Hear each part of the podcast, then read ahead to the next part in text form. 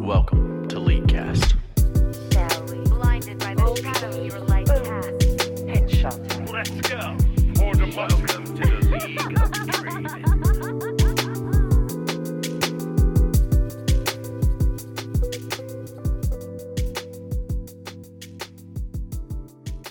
Hello and welcome to episode 555 of the Leadcast podcast. I'm Nick the King Cooper. Joining me is Aiden Frost Rockharts. Hey, how's it going? Hey, this is it. Colton is currently at the DMV taking care of some stuff, so he will not be joining us this week, but he will be joining us next week.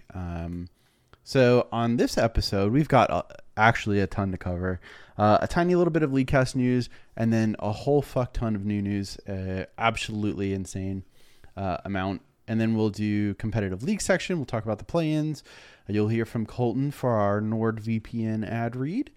And then we'll close it out with roundtable and mail fight, as well as reading the first patron names, because it's the first of the month. So yeah, Aiden, how was your week? My week was great.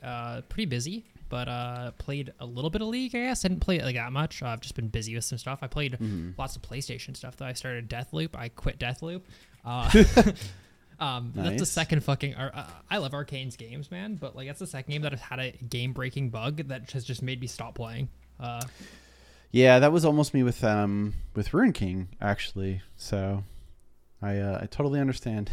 Yeah, no, it's like because Dishonored 2 had a bug where like on like the PC version with Game Pass or whatever, it would just like fucking crash the game at some point. It just would do it over and over. That's cool. Like, here's how I got around it. And it's like, I don't want to fucking play the game to get around it. And this game also had a game breaking bug where like it just fucking broke. And it's like, I don't have time for shit like that. Yeah, I mean, no, same here. I was recently in the mood to play some Cyberpunk. Downloaded it, got to the tutorial, and I couldn't proceed past certain parts of it. So then I quit and I uninstalled it. So yeah, nice. Yeah. That being said, past then I played all through the Spider-Man game and I'm playing through the Miles Morales game now. And those games have been fucking sick. So yeah, I've heard those games are absolutely insane. Yeah, they're super great. I'm super excited to play through Miles Morales. Then hopefully the second one when it comes out. So nice. That's kind of my week though. I don't think there's anything else that's been kind of crazy. What about you? Poggers. I have played a little bit on my Smurf. I haven't played a ton of games actually this week, I think, but played a couple games today. Doing pretty well. I am 1-0 today on my on my main, so that means I stopped playing ranked because I'm imposing the rule where if I am up LP on the day, that's where I'll call it. We were talking about this. Yeah, we were talking about this earlier where.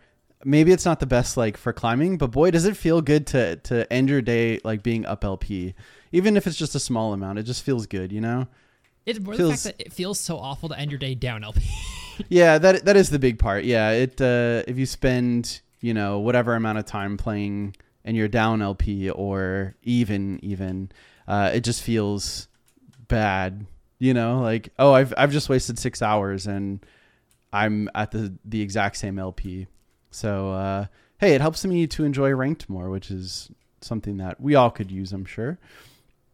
Otherwise, I think that's it. So why don't we just get straight into the Leadcast news? Yeah, that sounds great. I mean, there's not too much news for this week. No new patrons. I don't know if it was you or Colton who's doing the patron show this month, but then we'll announce that in like a week or two. True. I don't know either. We'll figure it out. Awesome. So yeah, you just want to, let's do the patch first. Yeah, I think it's fair because we're doing patch preseason rundown, then some matchmaking queue stuff. We'll just do them like in the order of least important to most important. So yeah, exactly. Which is weird to say a patch for the live game is less important than stuff that is still months away, but that's how big this stuff is. So first up, getting buffed. Will be Fizz. His EAP ratio is going from 75% to 90%.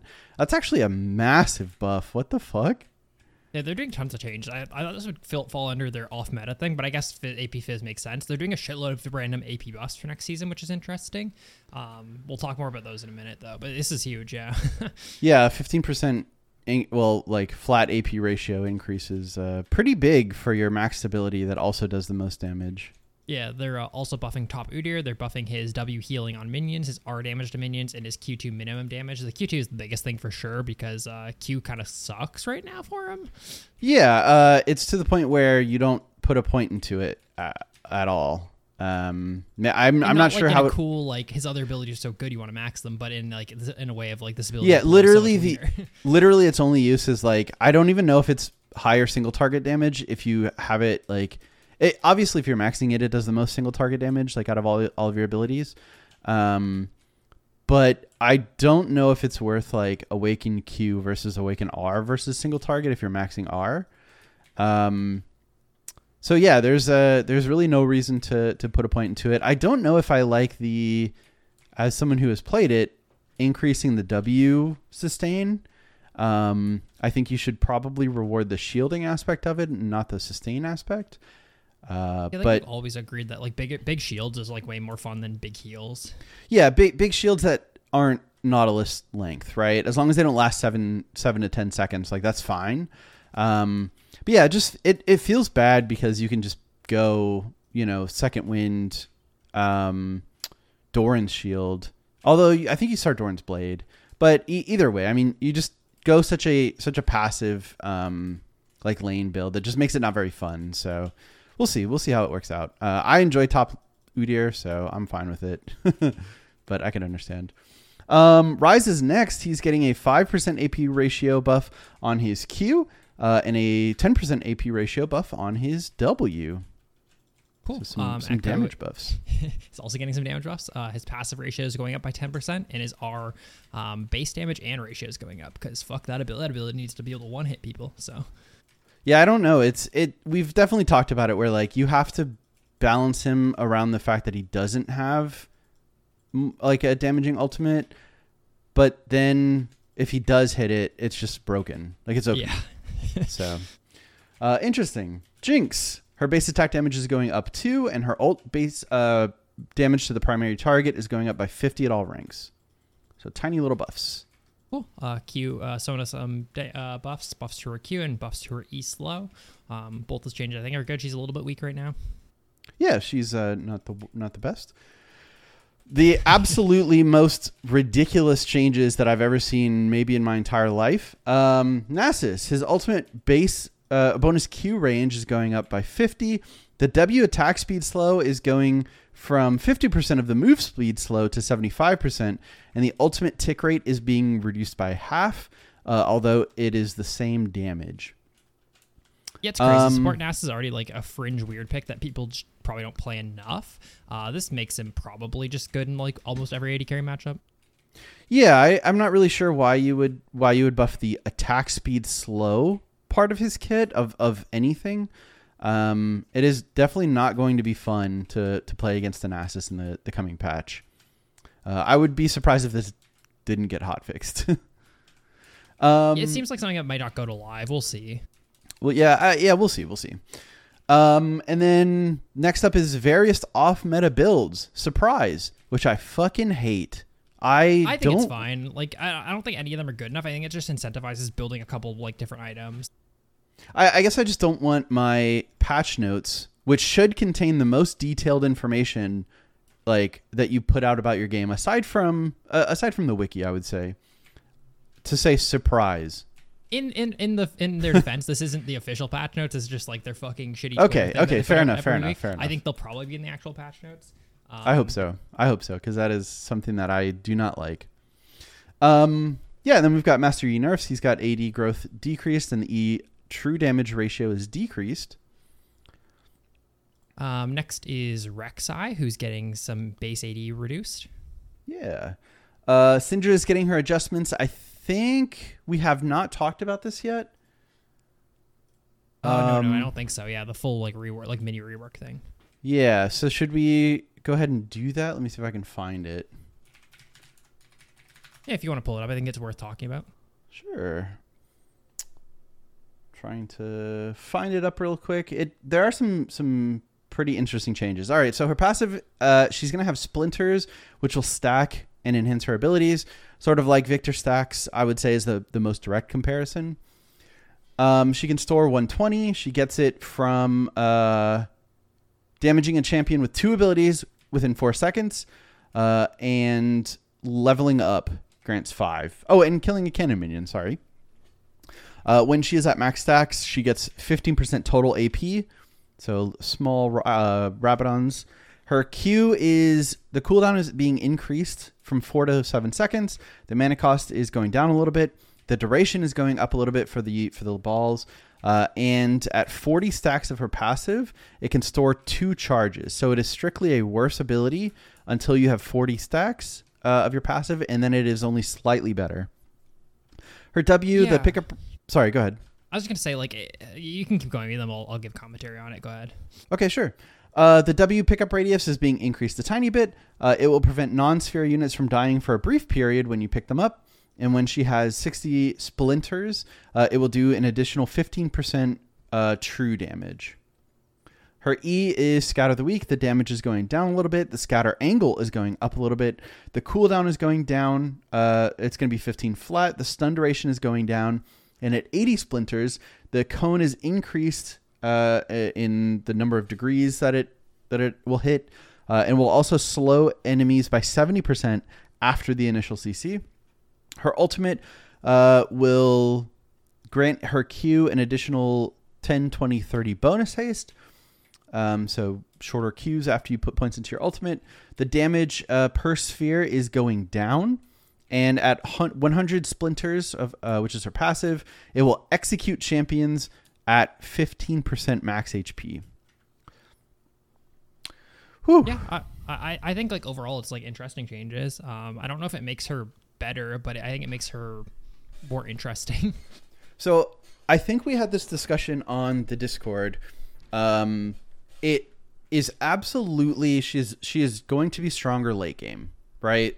Just straight up, the numbers are going to benefit her as the game goes on. However, before that, I feel like she's just strictly weaker. And I don't know if that's necessarily a good thing. I don't know if I sort of like the idea of turning every single champion into a scaling AP mage, I guess. But I'm pretty excited. I think this will open up a lot of shenanigans with the balls versus previously you just press R and then press E, and that's your contribution in a team fight. Yeah, I think that she might scale, so the only thing, I do agree, yeah, she's going to be worse early, but I don't know how long it's going to last, right, is the main thing. It feels like she stacks everything pretty fucking quickly, especially the level one, right? By hitting, level 11, you're, halfway stacked, just that alone, right? So, yeah, just by hitting level, yeah. Yeah, she feels like she's going to be, fully, 120 stacks on it by, I don't know, maybe 20 minutes, even if she's having a good game, which is kind of crazy. If she's having a bad game, maybe it's 30 or something like that. But that feels pretty early, which maybe makes that weak early game that we're talking about not as long or as punishing. Mm-hmm. Yeah, I mean, the huge part is getting to 40 stacks probably as quickly as you can, because unlocking 2 charges of your Q just drastically increases your damage output. Not just from hitting the Qs, but from also being able to stack up damage for your ultimate. So it's definitely going to be pretty interesting. I think these are good changes, in a positive direction. So yeah, I guess that's kind of my thoughts on it. Yeah, we'll see when it goes live, and we'll give it a thought on it after we play with it. Yeah, it's gonna be it's definitely hard to gauge it now. And then we have Mortal Reminder. The changes were pulled for a later patch. And Eclipse is losing some lethality and gaining some attack damage, which I think is really interesting. Someone on Reddit brought this up where, if the problem is not assassins building it, why are we nerfing the assassin part of it, Yeah, that's fair. The lethality versus and then buffing the bonus AD, I guess, is the question. But yeah, that item's just broken, but it needs to be fixed. The reality is assassins are just bad. They probably would build it if they were good, but yeah, exactly. Maybe that's you the need only just counter to that argument, mm-hmm, but for sure. But yeah, I think that's it for the patch. Yeah, I'm kind of excited for the off meta stuff. We'll talk more about it when it actually goes live, but I think it's mostly AP ratios on random characters, and then Blitzcrank's getting some attack speed stuff. But poggers. Yeah. I'm not terribly excited about it, if you can't tell. Hey, Tahm Kench getting AP, and I'm happy. Yeah, I know. That's fucking. It's a lot of AP too, I think. Yeah. Please just fucking don't give him buffs and just fix his E. That's all I care about. But nah, make him AP. Want to talk about matchmaking changes really quick? I would love to. Yeah, so most of it's like pretty basic shit. Like, hey, we did all these things, and this is how it affected the game. Most of them are pretty boring. Important things is they're currently not planning on separating solo queue and duo queue yet. They do think flex queue is a fucking nightmare, but they're hoping to fix that first, it sounds like. Okay. But after that, they just kind of talk about role parity, rank-based matchmaking, just trying to get everything back in line. The big changes, though, is A, they're adding pick order swapping, which is what Wild Rift has. So, like, if you're last pick, you can switch to being first pick, like with your teammate accepts, which is awesome. Yeah. They're adding loadout recommendations, which is, I think, a really fucking cool thing for the game. And which apparently will update daily, by the way. That's fucking sick, actually. Yeah, yeah. Once again, like, people complain about like there being less thought put into the game, like, oh, people are getting their runes and stuff automatically. This is where you can fucking outshine someone then, right? If you actually are fucking smart, then you can make a better rune page than someone who's getting it automatically generated, right? Yeah, that was something that I actually touched on in one of my like OPGG reviews that I did this week, where someone was doing very well, and it's hard to review people when they're really smurfing because you're like, hey, just keep doing the same thing. But he was just using an auto-generated top lane page for Udyr and just taking like armor when you should be taking MR and stuff like that. So I do think like that it maybe is a little bit of frustration, but that those tiny little, you know, the advantages are where you can really shine. For sure. And the other, like the biggest thing probably is that they're adding champion select anonymity, which I think I personally like. I know a lot of people are against it, but I think it's good for the current state of the game. I think there's other things they could have fixed to make this not something they had to introduce, but I think it's good currently. Yeah, so I do think I am on the camp of like I enjoy it because I don't tend to dodge because that's just not who I am. But I can understand why someone would want to know the names of the people they're playing with if they constantly get like targeted or have someone on their like their I'm not going to play with this person list, you know, and you still get matched up with them for whatever reason. I think I'm okay with like with them implementing it so people don't dodge if people first time champions or things like that. But yeah, I can understand the other side of the argument as well. Yeah, my whole thing is that I think it's a super slippery slope. Otherwise, I think it's one of those things where people very much complain about people being off-rolled, playing first-time characters, playing... Like, it just feels like this is a good way of stopping people from complaining about random shit and dodging random shit. Oh, my 80 carries autofilled. Oh, my 80 carries playing an 80 carry that he's never played before. Like... I don't know, man. Like, at some point, like, it's not trolling. Like, at some point, you're playing a fucking video game and you can pick what you want. Like, yeah, exactly. I personally think that choosing to play a different role shouldn't incentivize your teammates to fucking want to leave a game. You know what I mean? Yep. Like, yeah, I agree. Which I understand. Like, in theory, it's lowering your chance of winning the game, right? But if you go down that fucking slippery slope, then you should only be able to play your best character every single game, like, with the perfect build, never try anything different, right? Like, yeah, exactly. Yeah, for sure. Otherwise, it's just like an arbitrary line that every single individual player is like drawing at their own point, probably directly below where they stand. like, no one's probably you can only play your main character and only build like the perfect build. But like, I would say most people are of the you should only play your main role. Like, I would say that's where most people stand, which I don't know. It feels weird to me. Oh yeah, all the time. On my main, I've been queuing support primary, top lane secondary, but as top lane is like now a lesser played role than support is, at least in the elo that I'm at. I get top lane like a lot, almost every game I would say, and it's yeah, I definitely get a lot of comments on like, oh, like, do you want support or why are you queuing up top lane or something in that yikes, game over. Yeah, exactly. Like something in that, you know, sense at least. Yeah. Once again, like I do think there's other ways they could have just like fixed it. Like it punish dodging more would have been probably like a better solution. But like, I don't think this is a bad like fix. I think people who like are complaining about like, I won't be able to dodge my 20% win rate Inter, I don't think it happens that much, man. And I also think the vast majority of the player base, this doesn't actually like apply to at all, but they act like it applies to them. Yeah, like, I'm kind of apply to me, and I'm fucking D1 like 90 points. I think that's like it, that's exactly the thing. You know, we emulate the streamers who this will affect, and it's gonna trickle down, even though it shouldn't.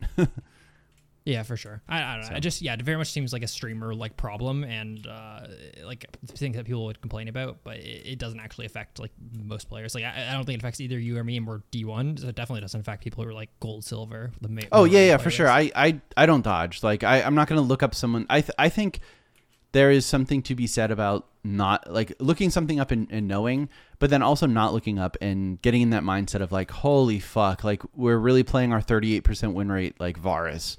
Like, why are we doing that? The game's already over. Like, you get into such a mental, like, headspace instantly that I don't think it's worth it, like, personally. I'm also biased in the fact that, like, I personally play not that often. I play pretty casually for the most part, despite, like, my rank. So I fucking hate queuing for 30 minutes, like, 6 different lobbies to get into a game in the last 20 minutes. Like, it makes me more mad than anything in actual League of Legends. Yeah, it just sucks. Yeah, and I'm glad that dodging like has been reduced by the changes that they've implemented like semi recently. So this will probably be a positive thing overall. Yeah, if not, I expect them to change if it's like actually like a bad thing. So yeah, this is definitely something that's easy to switch back off, I guess. Yeah. Cool. Want to get into the meat of the show? Yeah, this is probably going to be probably like 30 minutes to an hour, I think. So, yeah, let's do it. So the preseason 2023 changes went live today. It's lots of crazy shit. We'll kind of break it down one by one, starting with the Chemtech Drake. Do you want to go through the Chemtech Drake with us? Yeah, sure. So it'll now grant a small amount of tenacity and heal/shield strength when it's slain, and the soul will grant bonus damage when you are below a certain amount of health. And the Rift will now mutate and empower the jungle plants. Blast cones will now blast those in range twice as far as before. Honey fruits will be upgraded into stem fruits, no longer slow the champions that consume them, and give them a small bonus shield in addition to the usual heal. And the Scryer's Bloom will upgrade into the Stalker's Bloom. It'll now reveal a small circular area around the plant and a cone opposite the direction it was hit, granting movement speed towards revealed enemy champions and reducing wards revealed to 1 health. I really like that one. Yeah, the 1 HP is like really cool in the wards. I think it's actually super unique. Yeah, for sure, for sure. I think that's like that is exactly what an upgraded like vision plant should do, you know? So awesome. Will you tell us about the avatar smites and jungle pets, which is not something I ever thought I would say in my entire life? So this segment's called Jungle Improvement. So the gist of it is that so when you start the game as jungle, you're going to purchase an in-game pet that starts as an egg. And these little pets, as you like clear monsters and stuff like that, they'll grow and evolve, kind of like Pokemon. And these are the Noxian Embercat, the Ixtal Ixmander, and the Ionian Cloud Leaper. And they're kind of designed for aggressive play, for frontline tank play, and for kind of moving rotation play. So the idea is that they're going to give you different things. The first one giving you slows and bonus damage. The second one giving you slow resistant tenacity. And the third one giving you bonus movement speed. We don't really know much else about them, but this seems a little gimmicky to me, but I guess that's jungle every year. Oh, it is absolutely gimmicky. And I think this is like, is it weird to say I think this is Riot's attempt to get more casual players into the role? I mean, I that's 100% what it is. Like, there's huge discussion on Reddit right now about the other jungle changes that might as well just, like, let me read them through really quick. They're also adding recommended jungle paths, which are going to be aggregated data from high-skilled junglers at high elos with, like, high master in their characters, and that will be updated every patch. People are upset that they're adding jungle timers, jungle paths, and leash range indicators to jungle as well. But like, and I understand like there is some level of like skill expression that you're losing by not by having these things introduced to the game. That being said, jungle's the least fucking played role, dude. Every single person who's mad about these changes has complained about having an autofilled jungler on their team before. Yeah, exactly.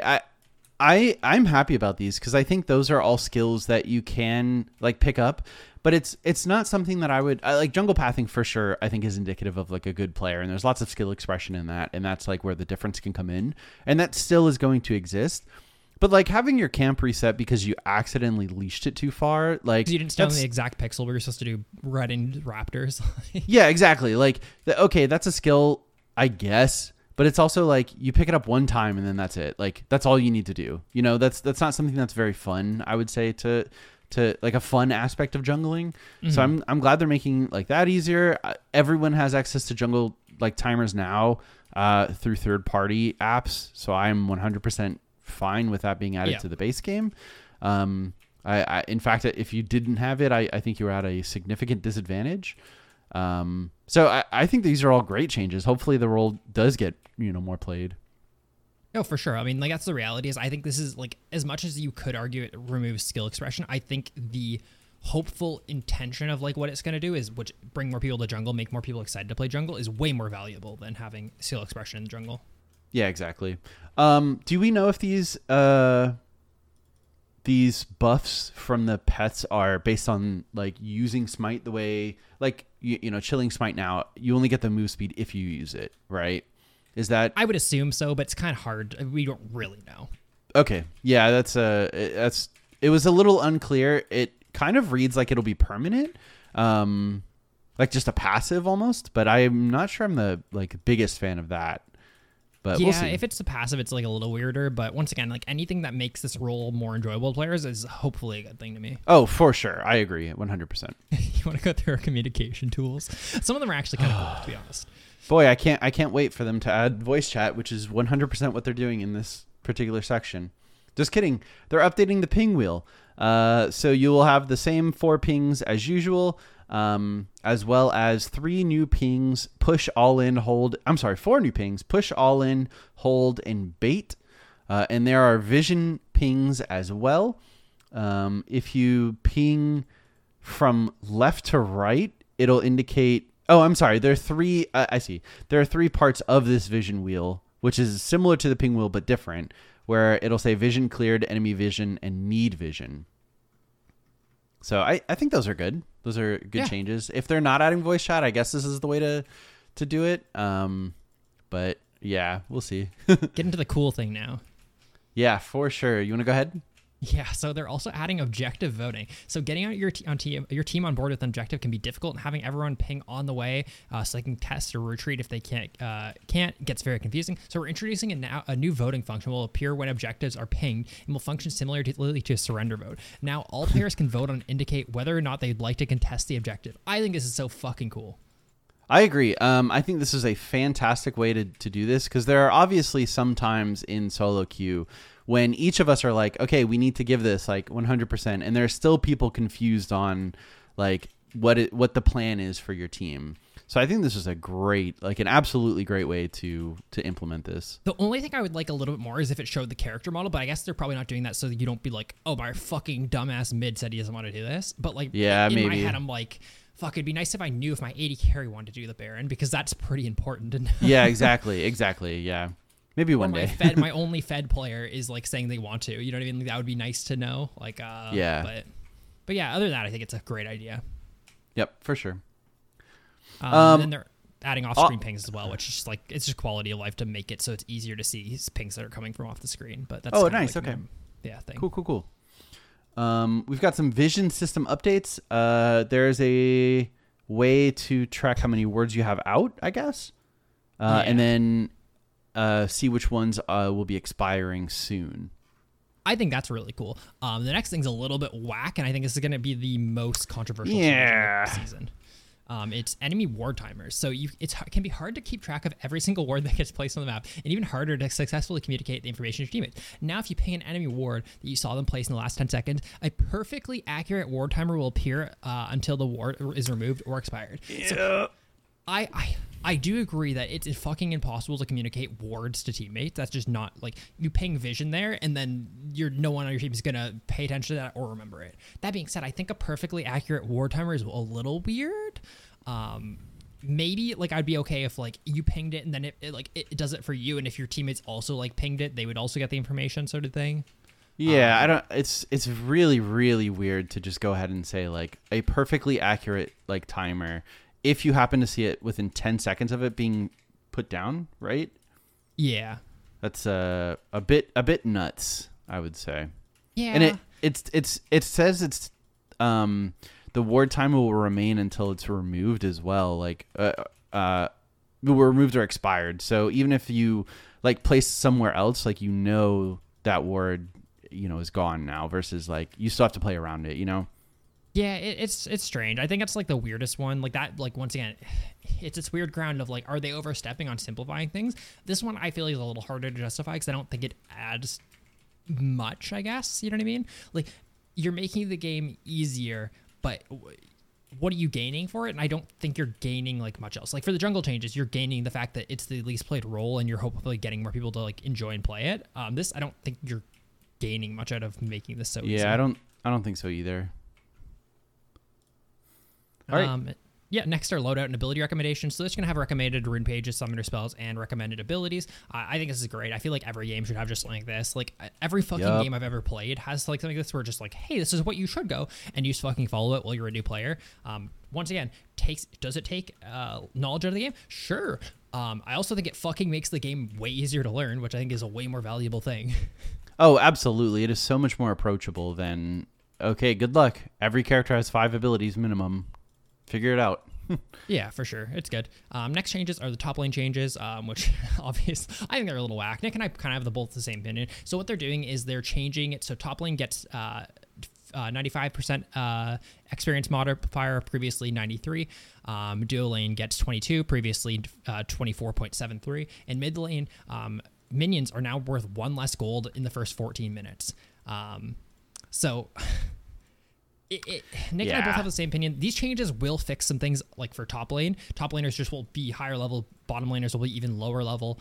Mid laners will have less gold. Mid laners having less gold, I think, is actually a good systematic change because like first strike, like poke mid laners, like Victor and shit like that, just get fucking 3 items by like 20 minutes because it's cringe. That being said, random changes to specific lanes feels super unintuitive is the main thing. Yeah, it just feels hard. Because you know, like minions are worth a certain amount, and there's no like indication in game anywhere that they would be worth less in mid lane than they would be in another lane, right? And I think that clarity is the issue, I think, for me. Yeah, it's like, okay, you hit perfect CS, you have 150 CS at 15. Well, it's actually 150 less gold if you were mid lane. It's like, oh, yeah, that's weird. Which like, and yeah, like you were saying, I think like I do think these are good changes that will fix a lot of like issues that some people have highlighted. But it is a little bit weird to introduce like lane specific mechanics without having it indicated permanently. I also do want to say that I think these changes help higher elo play way more than they help lower elo play by like a lot. Oh, absolutely. So I've started like looking through stuff like AD carries still do complain about the role, even though in my opinion I think AD carry is the best it's been in fucking years. It's like fucking OP. And top lane in my opinion is pretty weak, but like some lower elo players complain about the fact that top laners have way more XP and just kind of body AD carries and supports later in the game because of the XP difference. This only like makes that difference bigger. And I think it's one of those things where lower elo players compared to higher elo players, if a top laner has like a 3 level exp lead on like an AD carry, they'll just fucking stat check AD carries. Yeah, for sure. At lower elos, whereas like at higher elos, when you can pilot the character, that exp lead is a little bit less of a daunting thing to overcome. And I just think like this is a change that's going to benefit the game, like overall, especially like pro play, high elo play. But I think, like, I mean, top lane's still a very highly played role at low elo. Like, that's the way I would look at it. And I think this only makes the role maybe, like, strong in the wrong way for, like, lower elo play. Yeah, maybe that is a good way to look at it, is, like, it's sort of leaning into a strength that top lane already has versus shoring up some of the weaknesses, right? That being said, I don't think there's a good way to fix it, and I don't think anyone's come up with a good solution, so that's probably why we're here. I don't think so either. Yeah. I want to get into the fucking items. I'm so excited for the items. I am too. This is absolutely insane. Me either. I don't know if they mentioned it anywhere that they were going to at least this many items as well. Yeah. All right. Let's start off with a new mythic. Is this going to be? This is a tank mythic, right? There's a couple tank mythics. Good sick. Yeah. So Acathea's endurance. It'll give health, armor, magic resist, and ability haste. Sort of like the current Bami's items. It has a passive for each second you are in combat with a champion, you gain a stack granting 3 armor and magic resist up to 10 max. At max stacks, you become empowered, instantly draining enemies around you for 4% of your max health each, which is reduced against minions and monsters, and doubles your resist from stacks until the end of combat with a 1-minute cooldown. And passively, it grants other items armor and magic resist. Just this sounds really sick. All of the tank items we're going to talk about. All of the Bombies items have been moved to non-mythics.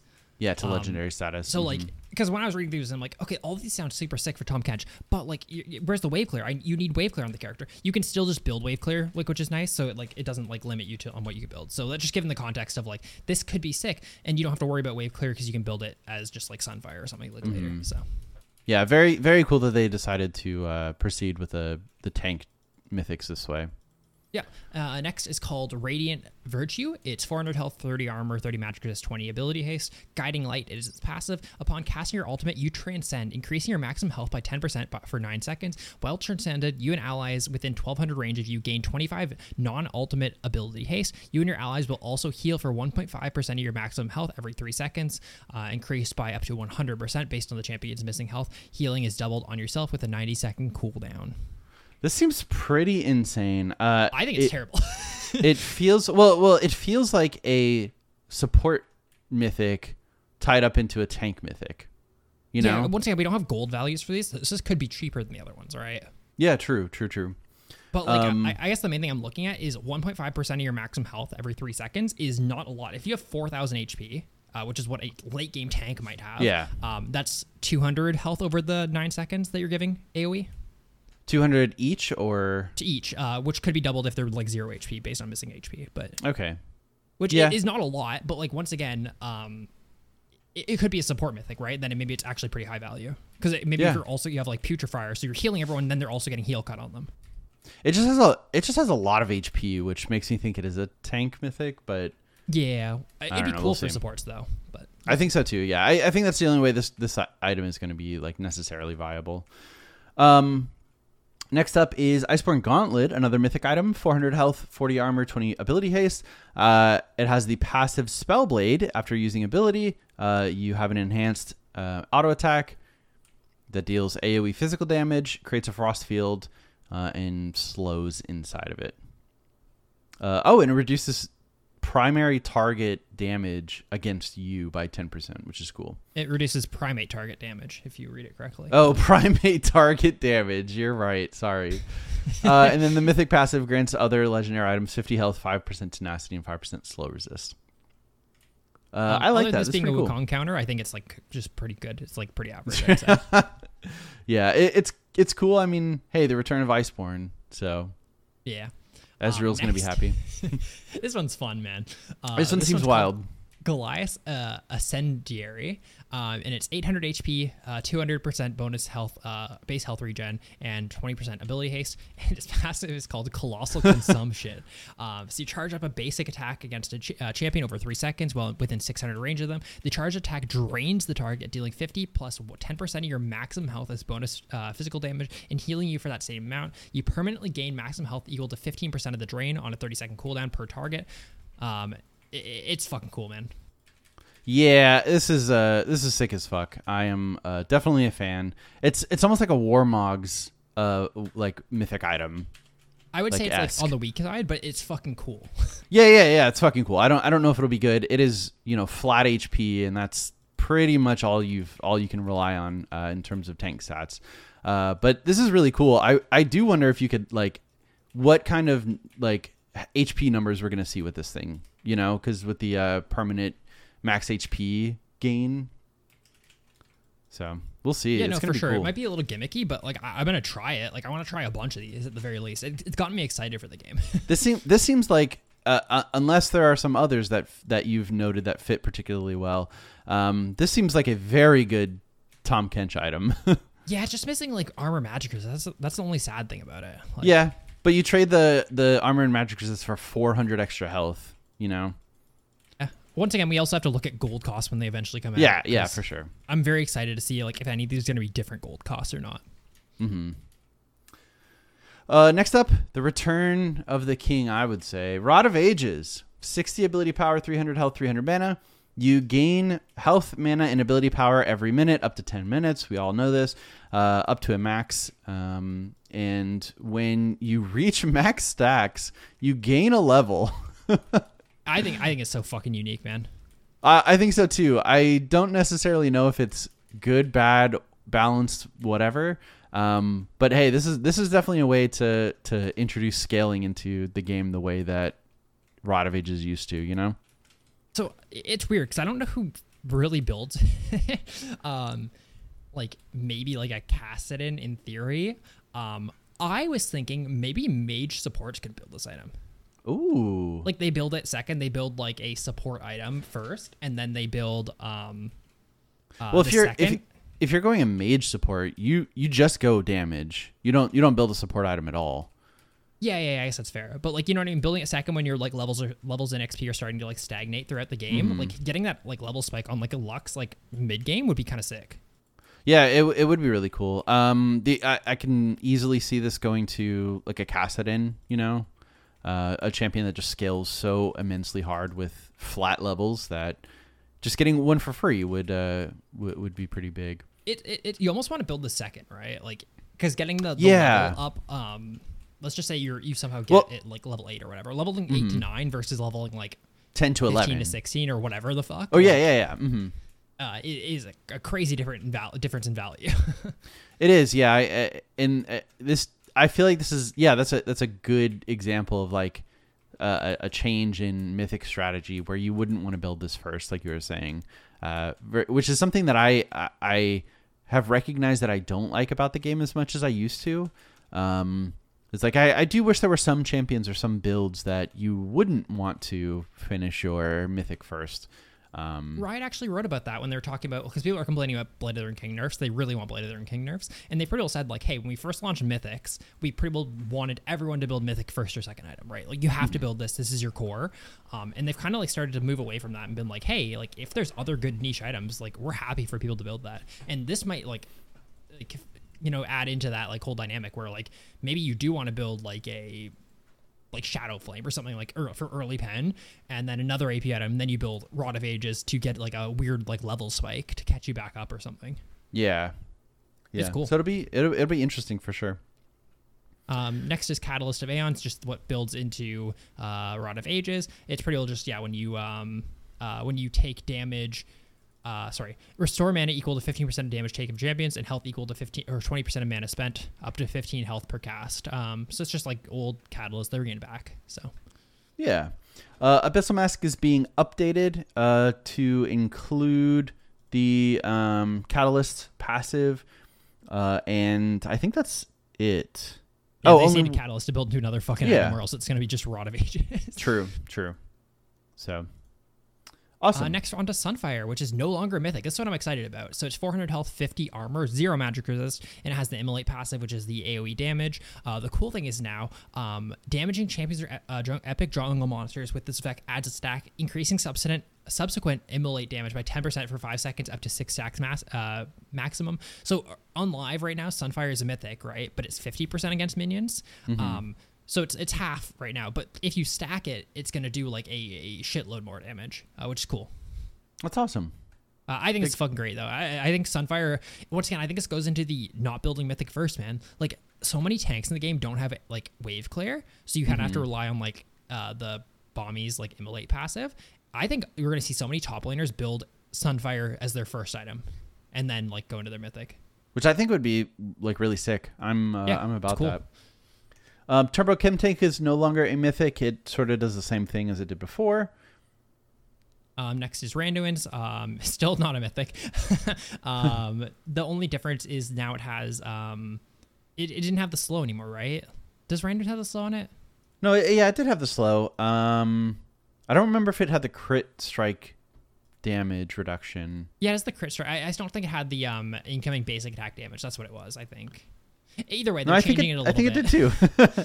Either way, it's a little different. I think it's still fine though. It's a shitload of armor is the biggest thing, but yeah, 70. Cool. Spear of Shoujin. But it's not back in the way you think. It's got attack damage, health, and ability haste. It is a legendary, sorry, not a mythic. Your non-ultimate spells gain ability haste reduced to a certain amount of ability haste for immobilizing spells. It is super confusing to read for given context for anyone. Oh, okay. So you just get a lot of haste, except if the ability immobilizes. Yeah, they're trying to stop like Jax from just perma-stunning people with E again. Yeah, and then you gain movement speed based on your missing health. So, cool. Seems okay. Yeah, the biggest thing is 6580 is a lot, by the way. I'm not sure if 6580 is a lot. Mm-hmm. Well, I mean, like outside of Orin items, it's Infinity Edge is 70, and then Ravenous Hydra was originally 70, I think. And then this would make it the second most highest attack damage item in the game. So, and Ravenous Hydra is also getting nerfed, so it actually is going to be the second highest attack damage in game, which is crazy. Interesting. So, that's good to know. Next is Ravenous Hydra, which is getting a little bit of change. It's pretty well the same. It has slightly less AD, but has a stacking passive on it. So the biggest thing is that when you kill an enemy stacking up to 25 AD, so you gain half an AD and 0.1% Omnivamp whenever you kill an enemy stacking up to 25 AD and 5% Omnivamp, and you lose 50% of these stacks on death. Ooh. So when you farm 50 minions, it's actually going to be like a 90 AD item and a 19 Omnivamp item. So it's going to be fucking really, really strong. But then if you die, you're going to lose half of those. You have to farm up another 25 minions to get it back to full. That's really sick. I like that a lot. I've always been a fan of like you lose stacks on death items. I think that's pretty good. I mean, it like allows for more of that like 1v9 dream that like a lot of people miss, right? But I think it's done in a healthier way than it ever was in previous league. So yeah, cool. Those are the changes. I think that's it. Yeah, that's got my guy. That's a lot of item changes, but I'm so excited, I'm about it. It's very exciting. Which one are you most excited for? Probably the Colossal one. I think it's like the most goofy one that I think would be fun like using, but I want to try them all. They're all very unique. The biggest thing is like Tahm Kench feels like I can go a bunch of different items right now because I'm no longer obviously stuck to Bami's item. Mm-hmm. Yeah. So it's cool. Yeah, it's very cool. I think I'm excited most about Rod of Ages and just to see the level up thing is so cool. Yeah, to see how that gets utilized. Because you're right, I hadn't thought about like. You'd want to buy this later in the game, but it's your mythic. It's definitely interesting. Did you buy it third on a Cassidy to like get like 14 to 15 or 15 to 16 spike? 15, 16, yeah. Oh, that's crazy. That's crazy, actually. Yeah. Whew. Cool. And then do we want to do the matchmaking queue dev? Oh, we did. Blog? We talked about that briefly. It was just like the solo queue, duo queue changes. Oh, you're right. I'm sorry. No, you're right. There's just a lot of stuff in there that we didn't, I think, go in depth about the way we did. Is there anything else that you want to talk about in there that was interesting? I don't think so. I think there's a shitload in the article. I recommend people read it, but a lot of it's like, hey, changes we've already made and how they currently are affecting the game. It was more like, hey, some of these changes have been really good and we're going to stick with them. So suck it. Yeah. So cool. Hey, guys. Late Night Aiden recording here. Just going into our NordVPN read. Colton was going to read this, but it is now 1 o'clock in the morning, so here I am. Thank you once again to NordVPN. You know them, you love them. They provide the highest quality privacy protection and encryption for your internet traffic, and you can get a special deal by going to nordvpn.com/leadcast. You'll get 4 bonus months. That's right, 4 bonus months in your subscription for free, plus a 30-day money-back guarantee. You get a discount on any plan you choose. So they have the standard plan, which is their trusty VPN, the plus plan, which is the VPN plus their password storage, or the full complete plan, which is the VPN, the password storage, and an encrypted file locker to keep all your stuff safe. So once again, grab your exclusive NordVPN deal by going to nordvpn.com/leadcast. Once again, nordvpn.com/leadcast to get a huge discount off your NordVPN plan, plus free threat protection, plus additional months for free. It's completely risk-free with Nord's 30-day money-back guarantee. Back to the show. Thank you, guys. Love you. You want to talk about play-ins a little bit? I do. I would love to talk about play-ins a little bit. Hell yeah. I kind of forgot the games are on right now, so I'm going to pull this up. Yeah. While I'm fucking doing so we're watching Mad versus Saigon Buffalo. Have Saigon Buffalo played other games? Yeah. Okay, I guess I've just missed them. I guess I've seen most Group A and not a lot of Group B. If you're watching the games earlier in the day and not in later, they're definitely scheduling. They scheduled play-ins so that, like, EU would play first because time zone-wise it's late at night for them, and then NA would play, like, midday because it doesn't really fucking matter when the games are, and then they'd put, like, China, Korea, Vietnam, all those things super late because then it would be early next day, which is brilliant scheduling, by the way. NA is, like, honestly the best time zone for Worlds, like, globally. Yeah, for sure. It allows, like, every region to see the games, which is fucking awesome. So, but anyways, yeah, so play-ins finished outside of the best of fives, which are currently going on. In Group A, Fnatic finished first, followed by EG, Loud, Detonation Focus Me, Beyond, and the Chiefs went 0-5. Poor the Chiefs, man. I know. Poor the Chiefs. We have a ton of people from OCE in our, like, Discord, like, relative, and everyone was super hype on them, and I honestly think it's fair. I just think the whole system is fucking broken.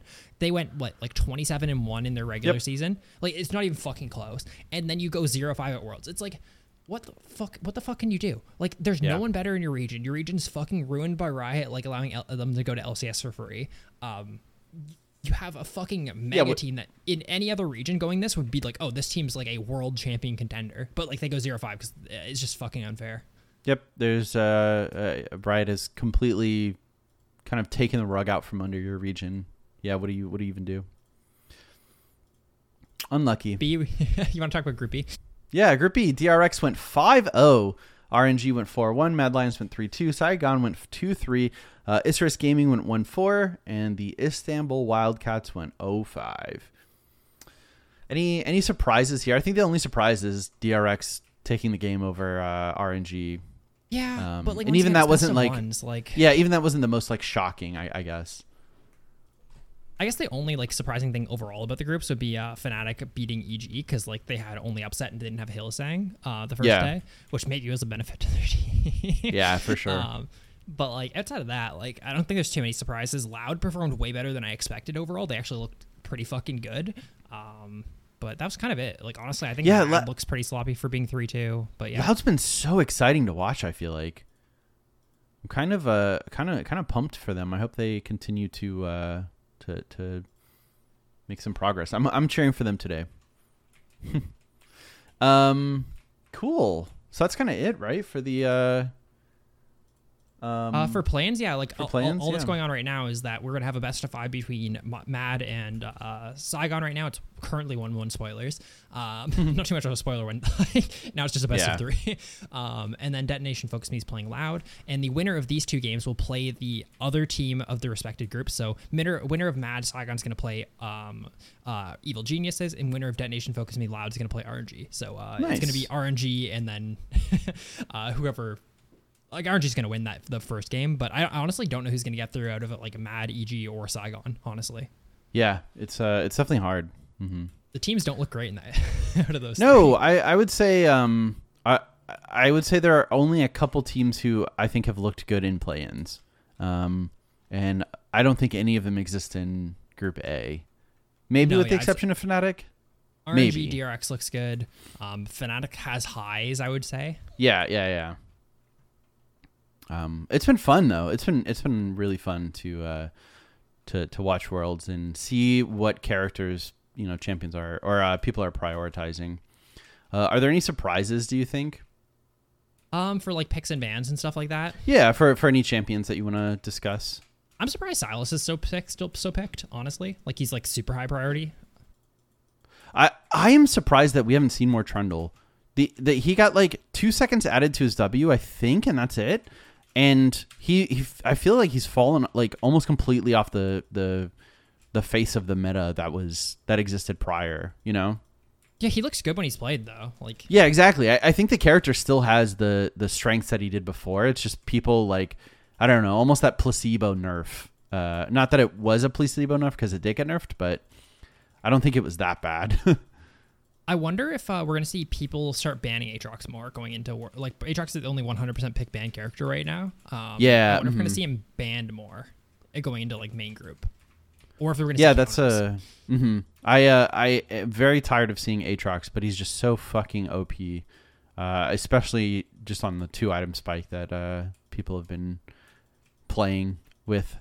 So I have been enjoying watching it being less of an AD carry meta though. That's been fun. So. Oh, me too. I think it's really fun when there is adequate like carry potential from all the roles. You know, like when you can play through top lane with a Fiora or an Aatrox even. You know, I think that's a lot more fun than like, well, we got to hang out until Silver Zeri comes online. You know.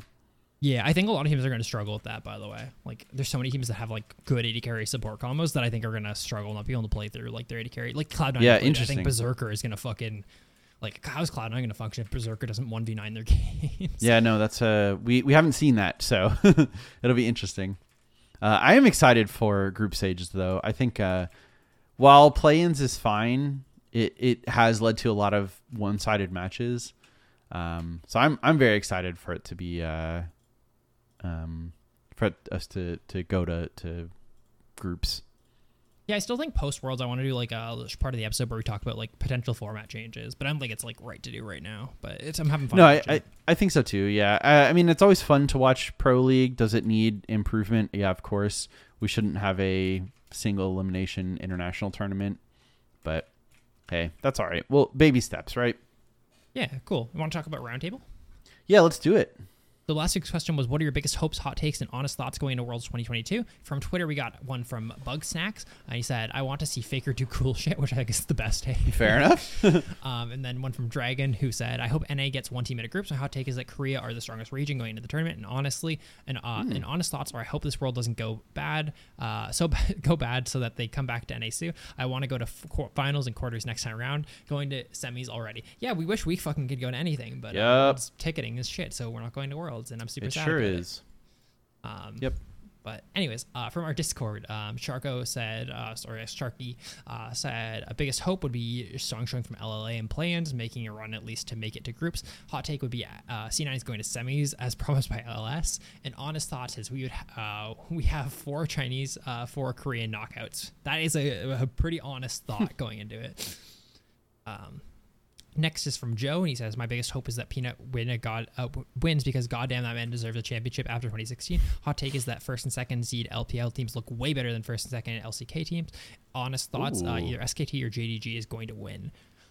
Nice. And then last but not least, from Sensei B, and he says, my biggest hope is that a minor region, VCS or LA, makes some noise, showing the closing of the gap between regions. Hot take would be GAM is making it to semis. And honest thoughts, we're going to see LPL finals in world finals most likely. That is very likely. It depends on like seeding and stuff like that, but I think it's very likely we're going to see China finals. But yeah, I think so too. I think the one caveat is like Genji. You know, it is hard to. Hard to vote against them when they are in form. Oh, for sure. This week's roundtable question, though, is you are tasked with creating the next League of Legends champion. The only caveat is that they must be related to a current champion. Who is the new champion related to, and what aspect of gameplay did they share to tie them together? So I said like Yone and Yasuo sharing like the Q or the wind theme. Yeah. Darius and Draven originally sharing the bleed theme. What would you want to add? Like who's sibling, father, son, uncle? What do you want to add? Okay, so... How about the love child of Gangplank and Misfortune, and he has a pistol. I mean that's a bit toned down, but I do like the idea of just like being related to like a pirate, and their only similarities that they also have a gun. well, like okay, maybe I don't know, maybe he shares like a Gangplank parlay as a way to generate gold. Yeah, it's just. How about funny. That? Yeah, no, it is. I also like the idea of introducing child units into League of Legends. Yeah. I think mine would be Kog'Ma's dad, because like he's in like the lore. We don't really know much about him, right? We don't even know what his fucking name is, but I think like having this like mutant fucking like animal thing, but like he doesn't function as an AD carry. What if they make Kog'Ma like an actual AD carry, and they make his dad actually like what AP Kog'Ma is, like an artillery mage? Oh, that's cool. So they're very similar, but they're like almost like Kog'Ma in the 2 states he's ever been in. Yeah, that's awesome. That'd be super cool. That would be super cool. Anyways, if you want to tell us what sibling, father, uncle character that you'd want to bring to current League of Legends, and who they're related to, and what aspect of gameplay they share to tie them together, you can hit us up on Twitter at Leadcast. You can send us email at mail@leadcastpodcast.com, or you can come into our Discord and post in our roundtable section. That's discord.gg/leadcast. Hell yeah. Our first email is from Matthias. And they say, I have a question tangentially related to League of Legends as a game, but more so related to the show. My first question is, what are you guys' 5 to 10 year plan for the podcast? Is this something you guys would want to continue hosting as long as you're playing the game? If not, is there a particular reason? Is there a particular reason in your guys' personal life that would potentially not give you the time to run the show? I only ask because, as you have stated before, you guys have been hosting this for many episodes. I would also be very interested if you could shed some light on not only the future of the show, but you guys' participation in it as hosts. Thanks, boys. You're welcome for the length of this email, Matthias. Oof. What we're starting it off on the light sense of the. Yeah. I mean, like, I don't want to speak for everyone, but like, I think we all enjoy doing the show still currently. I know I miss like a number of episodes sometimes. I was going to miss this week, but we were doing it early. But I don't know. I think all of it, as long as we all enjoy League of Legends, we're happy to talk about it, sort of thing. The biggest thing is like I think we all just take things in our life a little bit more seriously than having a League of Legends podcast.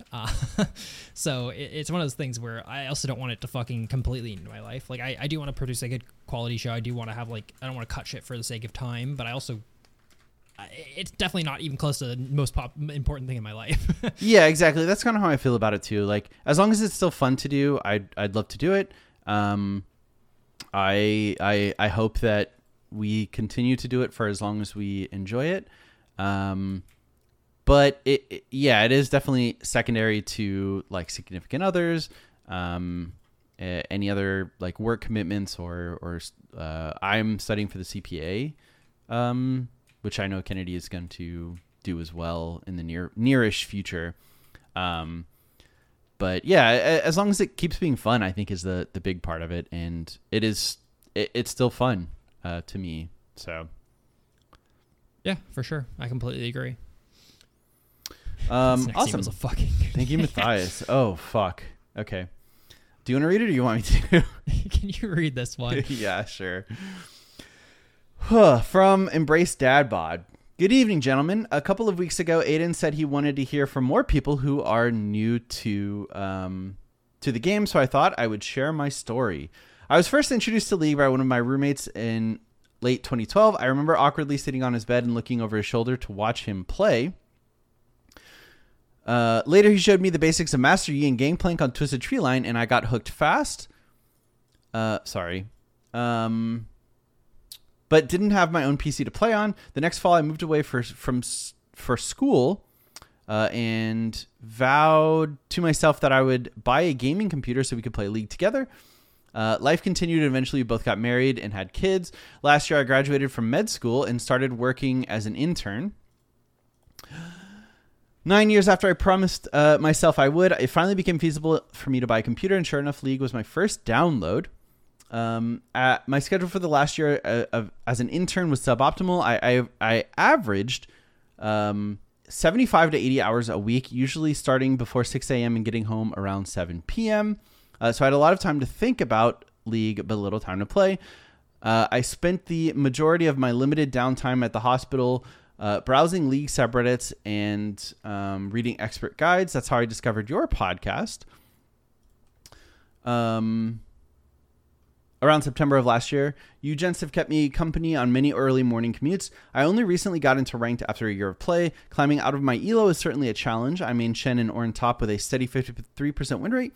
I try to play by your recommendation of treating each ranked session as a best of 3 series, but I just don't have the time to commit to playing tons of games to climb. With my work and study schedule and family life on top, I usually only have 1 to 2 hours a night for leisure, and I can't realistically play every night.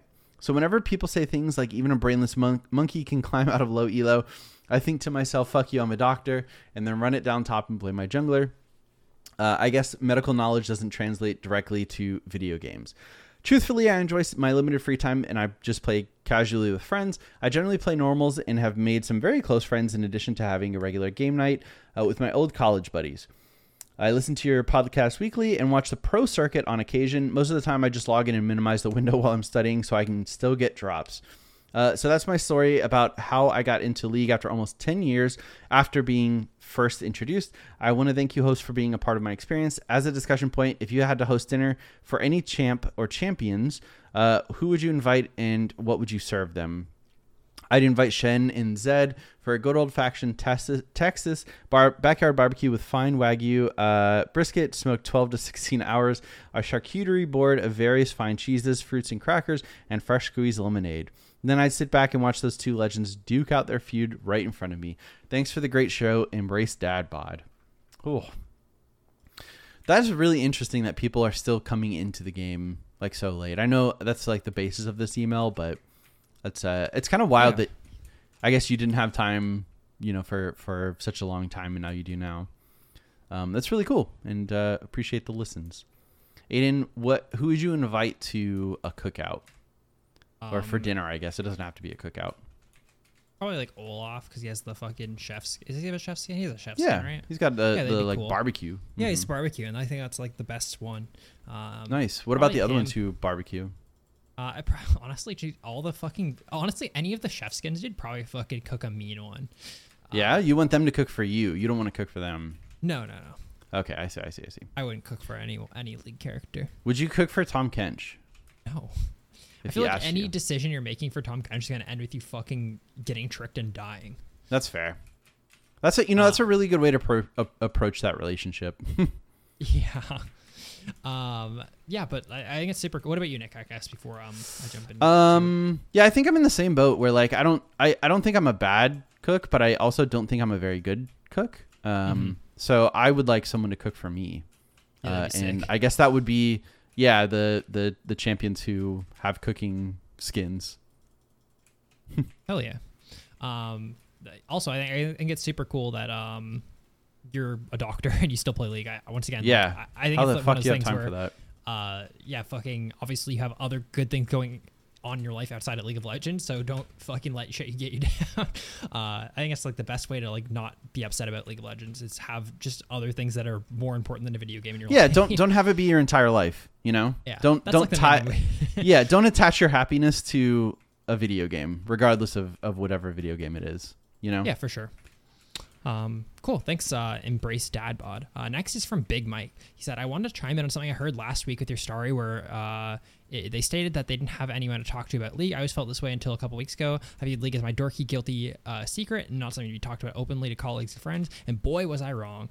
Caught my colleagues watching LEC finals 2 weeks ago and started chatting about League. Turns out my office is a Clash team and plays every Sunday and usually League. It turns out that and usually he needs a fifth man to jump in. Not only that, but I used to go climbing and we play the guys I used to go climbing with play a ton of League and re-downloaded it a while ago so we can play Flex together. Moral of the story is please talk to people about your hobbies no matter how dorky they are and people will surprise you. I mean, thanks, Big Mac. That's awesome. I feel like that's just like a good thing in general. Like, although there's actually some weird shit, man. Like, it's good to talk about the stuff you're interested in. Like, one of my coworkers that I work with, he is the most fucking open person about talking about, like, the fact that he, like, paints miniatures and is into super, like, nerdy, like, culture shit. Mm-hmm. And he just seems very happy.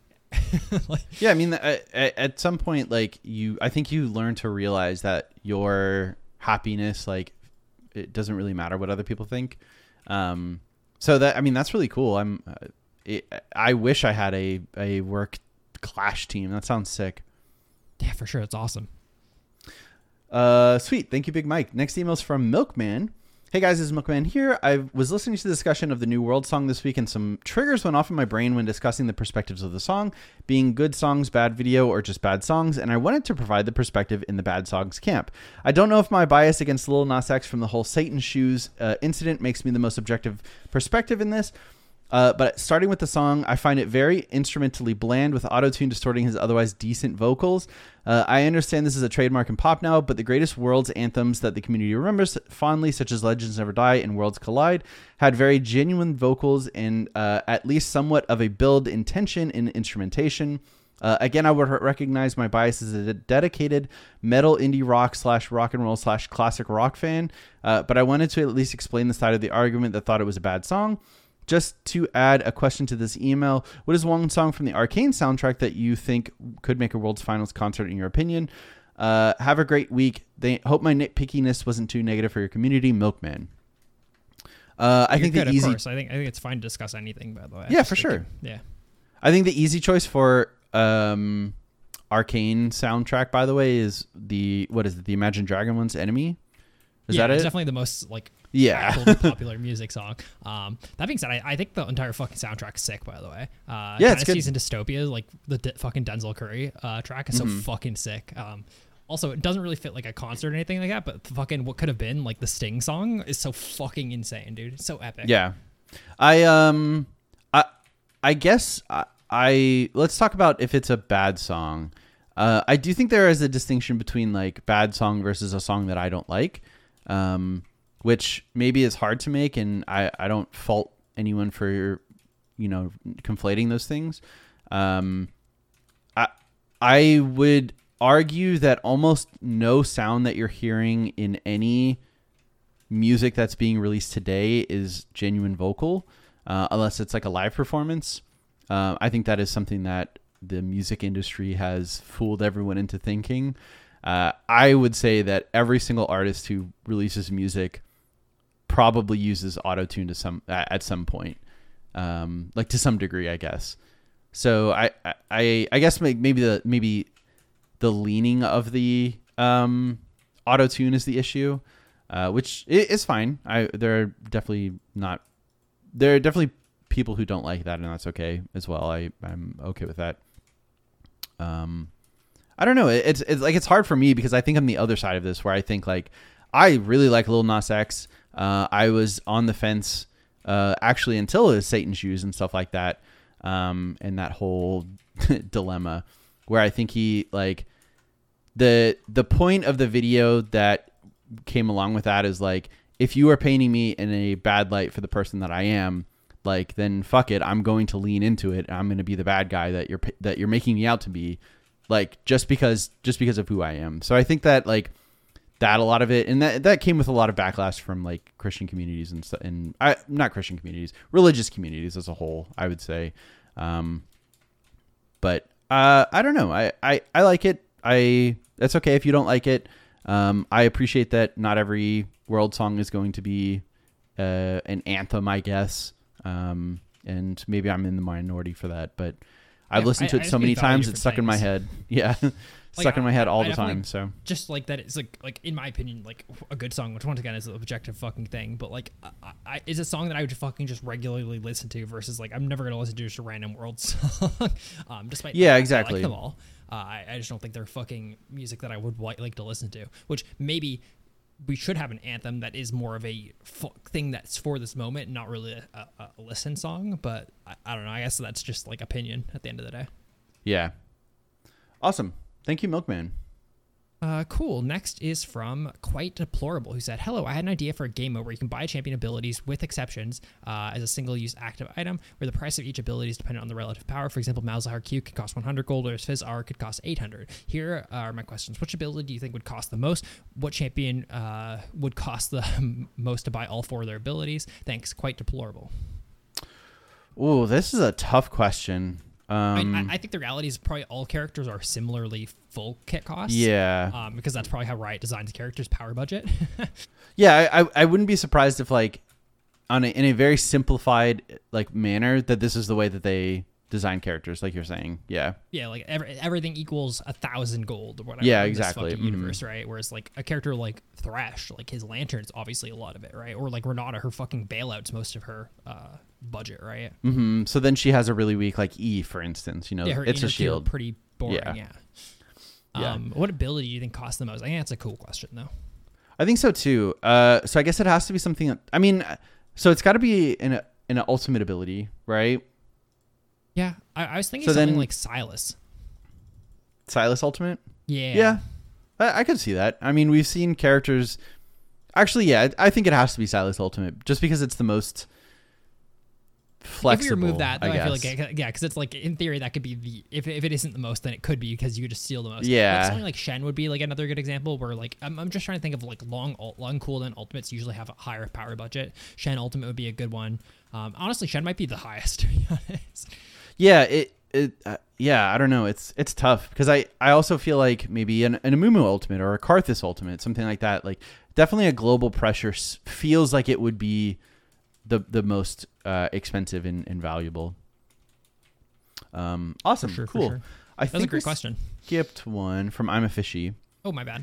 I'm a fish. He said, I've recently finally committed to swapping to top, currently playing Gwen. It's something I hadn't been doing because I didn't want to put the time in to learn and anxiety about being shit at it. There's a couple things I can't seem to figure out, though. Number one, I really don't understand playing against proxy champions like Singed. Obviously, you need farm, but I don't understand how you're ever supposed to reset without TP. Can you give some general advice on game plan when you can't sustain to proxy back? Number two, when you're splitting and the map's black and you can't 1v5, no dragon to take, no jungle to take, is it bad to AFK and bush till you get more info? I regret the sizable character count of this email. I'm a fishy. Oh, yeah. Cool.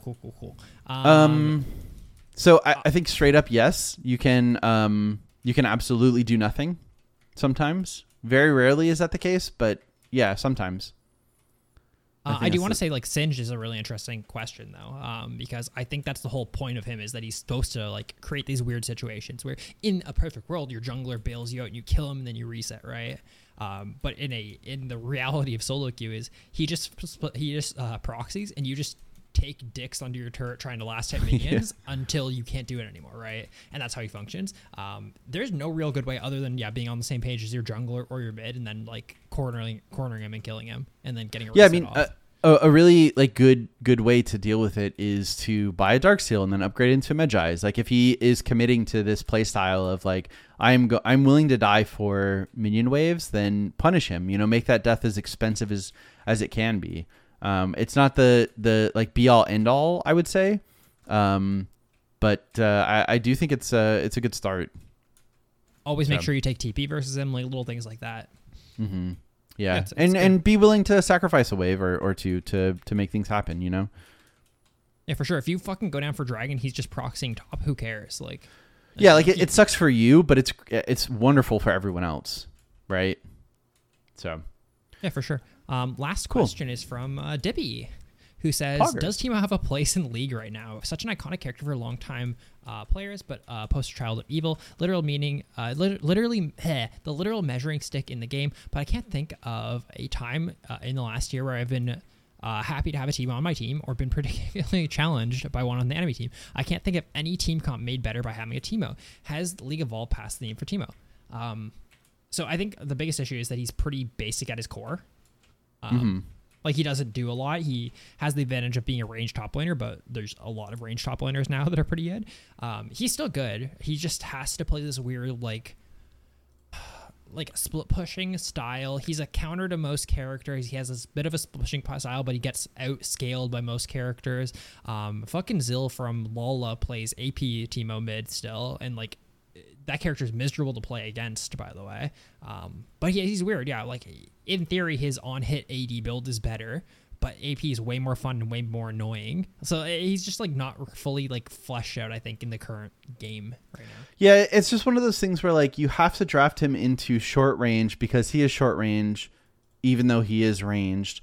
And he has to be drafted into primarily auto attack based champions. I think I actually played this matchup today. I think he is pretty good into Warwick top if you come across it, where I'm not 100% sure. I know that blind blocks his ultimate, blocks his auto attacks, obviously. I'm not 100% sure if the blind prevents the Q healing or blocks it to some extent. It felt like he was still healing, but I could have also like mistimed it, like doing it too late. But I think that's a really good matchup for him. Yeah, it is kind of weird. I almost feel like he should have a spot because of the prevalence on, you know, setting up for neutral objectives where aside from maybe like Caitlyn, there's really no one else who can compare to Teemo's neutral objective setup.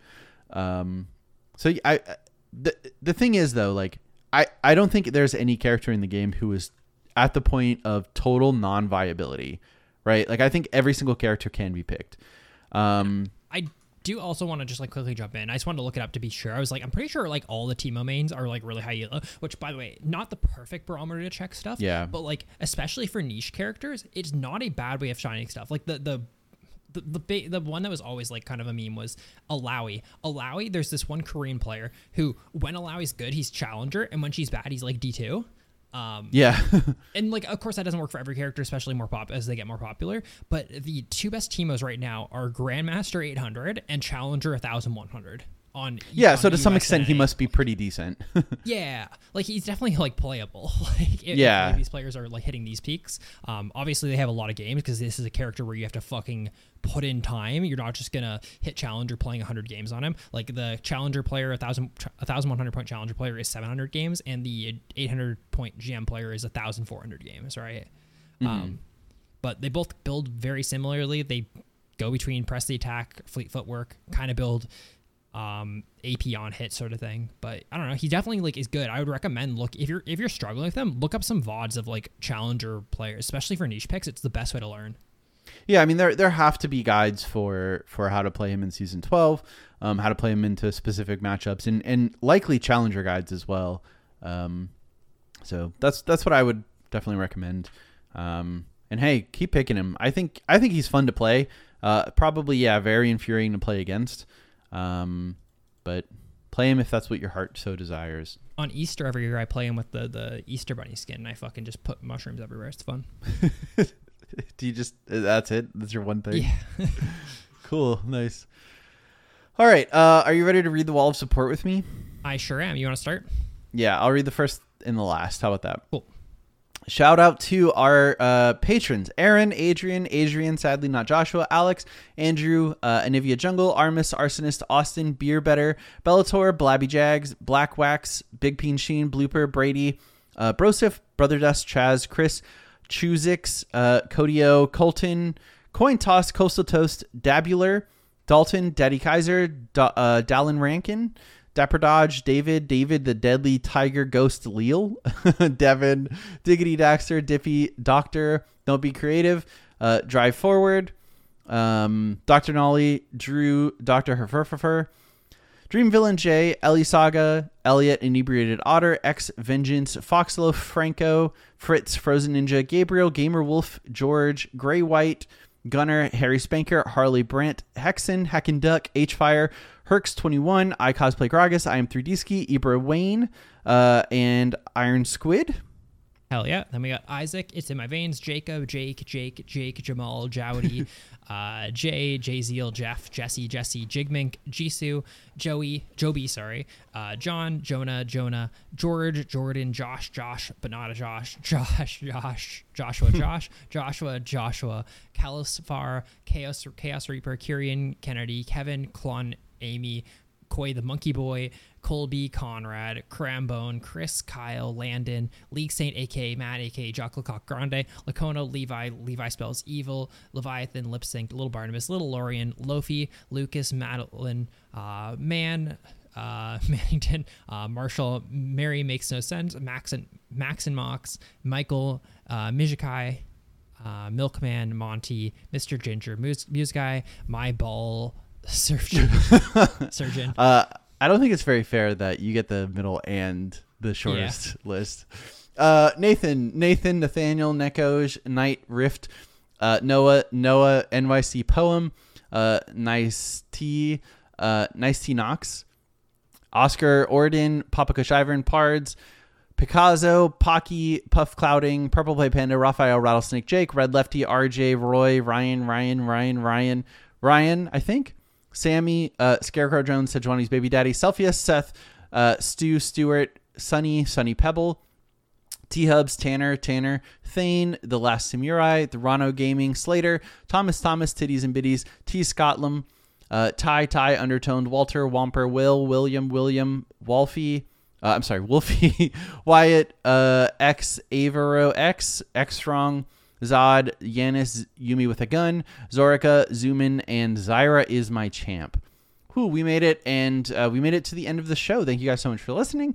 You're going to send us an email, mail@leadcastpodcast.com. Watch us on Twitch, KingLar.BlueBasket and Leadcast Frost are our Twitch channels.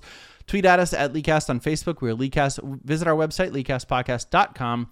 Join our Discord server, discord.gg/Leadcast, and support us on Patreon, patreon.com/Leadcast. Thank you guys so much for listening once again, and we'll see you next week. Goodbye. Bye.